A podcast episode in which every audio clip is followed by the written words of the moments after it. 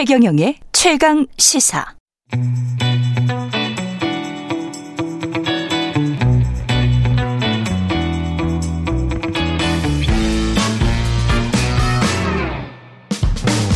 네, 정치 시사 이슈의 법적 쟁점을 시원하게 파헤쳐보는 시간입니다. 최강 로스쿨 오늘은 최강 로스쿨 학장 김준우 변호사와 함께하겠습니다. 안녕하십니까? 네, 안녕하세요. 오랜만에 스튜디오에서 인사드리겠습니다. 김준우입니다. 예, 아까 이현주 전 의원이 대통령 지지율 30% 초반이다 이렇게 이야기한 게 있어가지고 요 말씀드려야 되네요. 한국갤럽 자체 조사 지난 10일부터 12일 조사한 결과 윤석열 대통령 직무수행 긍정평가 33, 부정평가 58%. 자세한 내용은 중앙선거 여론조사 심의 홈페이지 참조하시면 되고요. 이재명 민주당 대표를 검찰이 백현동 개발 비리 혐의로 기소를 했는데 그리고 어제 또 위증교사 혐의로 추가 기소를 했고요. 관련된 내용이 엄청 많은 것 같은데 네. 하나하나씩 오늘 어, 다 정리가 될까요? 그 보충 수업이 필요할 것 같습니다. 보충 수업이 네. 일단 뭐부터 시작하시겠습니까? 몇 일, 개의 재판을 지금 받고 있습니까? 일단 지금 현재는 크게 다섯 개 혐의로 두 개의 재판이 진행 중에 있습니다. 다섯 개의 혐의고 두 개의 재판이 네. 진행 중에 있다. 대장동 문제, 예. 위례 신도시 관련 문제, 음. 그리고 성남 FC 관련 문제 예. 세 개가 묶어서 지금 재판이 진행 중에 있고요. 이, 게 하나. 네, 그게 하나고. 묶였습니다. 네, 묶였습니다. 예. 그다음에 이제 공직선거법 위반 관련해 가지고 예. 소위 이제 김문기 전 성남도시개발공사 그 처장을 음. 몰랐다. 몰랐다. 아, 알았냐 몰랐냐. 네. 그게 이제 하나고 또 음. 하나가 그 경기도 국감을 할때 네. 백현동 관련해 가지고 왜 그랬느냐 그래서 음. 보건복지부한테 협박받았다. 예. 요것도 허위 사실 아니냐. 음. 그래서 요 두 개 허위 사실 공표와 관련해서 공직선거법 예. 요두 개가 묶여서 하나. 음. 그래서 앞에 세 개가 하나, 두 개가 하나 이렇게 해서 예. 다섯 개큰 사건과 관련해서 두 개 재판이 진행 중인데요. 어, 대장동 위례 성남 FC 같은 경우는 지금 이제 주 2회 재판이 예정되어 있고요. 그럼 이거는 이재명 대표가 나가야 돼요? 나가야 됩니다. 나가야 돼요? 네. 어, 변호사가 나가는 거는? 아, 그거는 뭐, 저기, 변호사는 당연히 같이 가야 되고요. 아, 네. 형사 사건이니까 피의자가 무조건 나가는 거예요? 네, 피고인입니다. 아, 기소가 됐으니까. 피고자가? 네. 그리고 예. 공직선거법 같은 경우는 음. 지금 2주에 한 번 꼴로 재판이 진행 중입니다. 예. 네. 근데 2주에 한 번? 네. 근데 지금 이제 백현동 관련해 가지고는 기소를 먼저 했잖아요 검찰에서 그랬죠? 요거를 대장동 위례 성남 FC 건에다가 얹어가지고 병합 병합을 신청을 했는데 음. 이제 뭐 늘 그렇지만 결정은 재판부에서 하는 거고요. 음. 위준 교사는 이제 관계자들이 별도로 있으니까 음. 별도로 지금 기소를 한, 한 건데. 위준교사 이거는 뭐였죠? 위준교사는 이번에 이제 구속영장 청구를 하면서 네. 새롭게 나타난 부분인데요.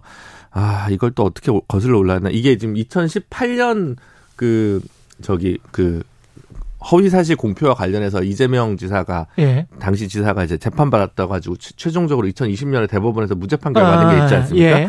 근데 그때도 이제 혐의가 여러 개였어요. 아. 예. 그래서 지금 뭐 마지막에 그, 그 뭐죠? 형 강제 입원과 아. 관련된 부분이 있지 않았습니까? 예. 그때 이제 형 그분 자꾸 하셨는데 이재선 음. 씨인가요? 그분을 이제 강제로 입원시킨 부분이 뭐 직권 남용이냐 아니냐. 음. 라고 하는 혐의가 있었고요. 예. 그 외에도 그 이거와 관련돼서 이제 본인이 했던 행적과 관련돼 가지고 허위 사실 공표가 있냐 없냐. 음. 그게 이제 그 부분이 지금 유죄가 조금 됐다가 다시 대법원에서 파기됐던 거고요. 예. 그거 말고 검사 사칭권과 관련된 음. 문제랑 대장동 개발 업적에 관한 부분 이 두 가지가 또 허위 사실 공표부가 있는데 이거는 1심, 2심, 3심 다 무죄가 났던 부분입니다. 무죄가 이미 났는데 무죄가 났던 그 중에서 검사 사칭 전과 관련된 부분이 있는데 예. 이게 또 더 10년 전으로 올라가 가지고 예. 10년도 아니고 한 20년 전으로 올라가. 20년 전인 것 같아요. 네, 20년 전으로 예. 분당 정제동에 보면 파크뷰라는 분당에서 가장 비쌌던 아파트가 있습니다. 뭐 예. 지금도 예. 아마 거의 최고가를 다투고 그렇죠. 있을 텐데요. 예. 그와 관련된 특혜 분양 의혹이 있었고. 그래서 KBS PD가 취재를 하다가 취재를 했고 이재명 당시 성남 지역에서 지역 운동을 하던 이재명 변호사가 예. 어, 취재를 도와줬어. 취재를 도와주면서 검사를 사칭했죠. 누가 근데 검사를 사칭한 겁니까? 이재명 변호사가. 그러면 PD는 검사를 사칭하지 않고? 아, 그거는 예, 근데 약간 뭐 문제가 좀 됐는데 제가 알기로는 예. 네, 직접 통화한 건 이재명 변호사였던 것 같습니다. 변호사가 네. 예. 근데 이제 그 당시에 이게 어 어떤 맥락이었다라는 걸 얘기를 하는 게 허위사실 공표가 됐는데 예. 이게 다시 그 저기 뭐죠 유죄를 받았던 부분인데 음. 그와 관련된 얘기를 선거 과정에서 다시 하다가 예. 허위 사실이 있다라고 기소가 됐는데 그게 무죄가 됐지 않습니까? 예. 근데 그 무죄를 가는 과정에서 그 당시에 옛날 그 성남시장의 측근 예. 수행비서였던 사람이 음. 증인을 서는데 음. 그게 다소 이재명 어 대표에게 유리한 증언을 한 거 아니냐. 예. 근데 그게 어 압박을 넣었거나 예. 부탁을 했다. 그래서 위증교사다. 네, 이렇게까지 갑니다. 옛날 성남 시장이라는 거는 이재명 시장을 말하는 게 아니고 그 전에 뭐 이디업 시장이랄지 그 전에 김병량 시장이라고요. 김병량 시장이 고인이 되신 분이어가지고 고인, 고인이 네, 되신 네. 분이구나. 네, 그래서 네. 그게 이제 이번에 구속영장 참고에 들어갔는데 음. 들어간 이유가 두 가지가 있다고 볼 수 있는데 이그 당시에 그래서 이 위증 교사를 받은 샀다고 이제 추측되는 음. 검찰이 지목하는 이제 김모 씨가 있는데 이 사람이 백현동 로비스트라고 알려진 김인섭 씨의 측근이라는 겁니다. 예. 음, 측근이고 또 측근이고 하여튼 측근 출신인 분데 그게 하나가 있고 이런 예. 위증 교사를 했으니 이재명 대표는 구속이 되지 않으면 위증교사를 하고 다닐 거다라는 걸 넌지시 재판부에 한번 던져본 거죠 시그널을 음, 음. 그런 이중적 효과가 검찰이, 있었던 건데 예. 그 전까지는 이게 기소될 거라고 생각하는 사람은 없었는데 음. 이번에 구속영장 선고하면서 이게 새로 나타났던 거고요. 예. 요건 어쨌든 이 김모 씨와 이재명 대표 둘 문제이기 때문에 음. 백현동이나 뭐 대장동이랑 달리 등장 인물이 다르니까 그러네. 분리 기소를 한 거죠. 아. 근데 이제 요건과 관련해 가지고 이제 범죄 혐의가 소명됐다라고 구속영장 청구 시기에 얘기했기 때문에 예. 유죄 가능성이 높은 거 아니냐 이런 얘기가 나오는 거고 그때 또 뭐 혐의는 소명되는 것으로 보인다라고 네. 영장 전담 판사가 그 이야기는 했어요. 영장 네, 기각할 때. 그렇습니다. 요 혐의에 관해서는 네, 그렇습니다. 위중 교사 관련해서는 네. 그러니까 검찰이 의심할 만하다. 뭐 이 정도까지는 네. 판사가 이야기한 것 같고. 그렇죠. 무리한 기소라고 볼 수는 없다라는 예. 의미겠죠. 네. 네. 그러나 뭐 구속과는 상관없다라는 네. 것이고. 네.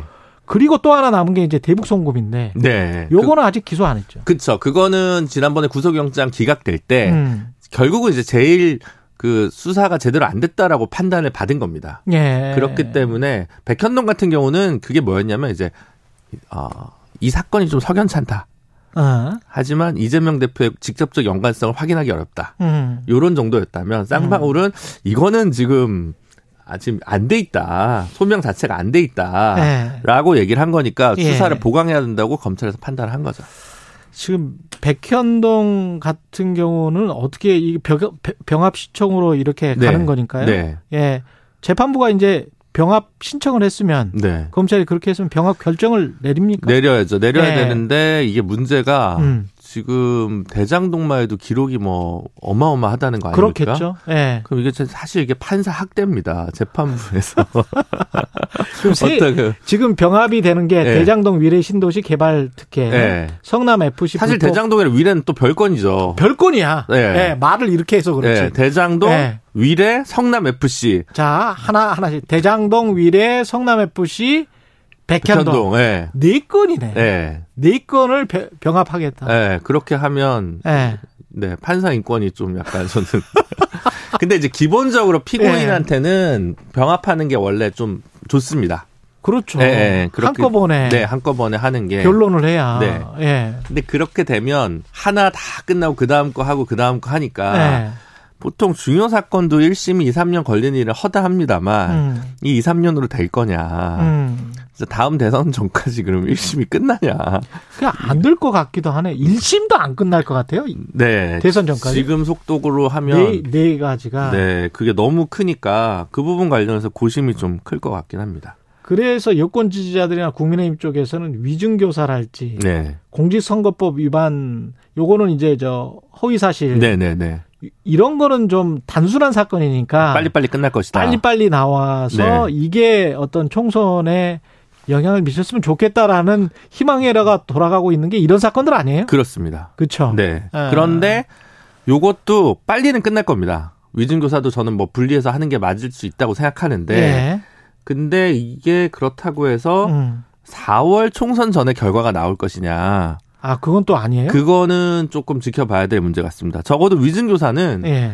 지금 그 지금 재판이 많이 밀려 있어요 법원에. 예. 그러니까 아니 모든 법원이 다거 네, 같은데. 그렇습니다. 예. 그래서 이게 지금 그때까지는 좀 쉽지 않지 않을까 싶고요. 어. 공직선거법은 모르겠습니다. 이제 어쨌든 중간에 그렇죠. 근데 단식을 하면서 예. 중간에 재판이 지금 한 두어 달 좀 안 열렸어요. 음. 그러니까 그렇게 좀 속도 조절을 변호인 측에서 좀 하고 있는 것 같고 예. 그래서 총선 직후에 나올 수도 있지 않을까라는 생각이 좀 들긴 합니다. 아, 네. 사법부도 혹시 선거에 미칠 영향이나 이런 거를 고려할 수도 있겠네요. 네, 네, 네. 예. 저는 그렇게 보고 있습니다. 차라리. 네, 근데 둘 다 뭐 내년 정도에는 다 1심 결과는 나올 텐데. 그렇지 내년에는 에, 예, 예. 나오겠죠. 나오겠죠. 공직선거법 네. 위반하고 위증교사하고 요거는 내년도에 나오겠죠. 네, 네. 예. 그렇게 저는 좀 보고 있습니다. 그게 또 어떤 정치적인 함의를 가질지는 정치평론가들이 논의하시면 될 것 같고. 그렇죠. 네. 네. 그러니까 이제 구속영장 기각된 이후는 4월 총선까지는 이제 이재명 대표는 당장의 리스크는 좀 줄어든 거고요. 네. 그 이후의 리스크는 뭐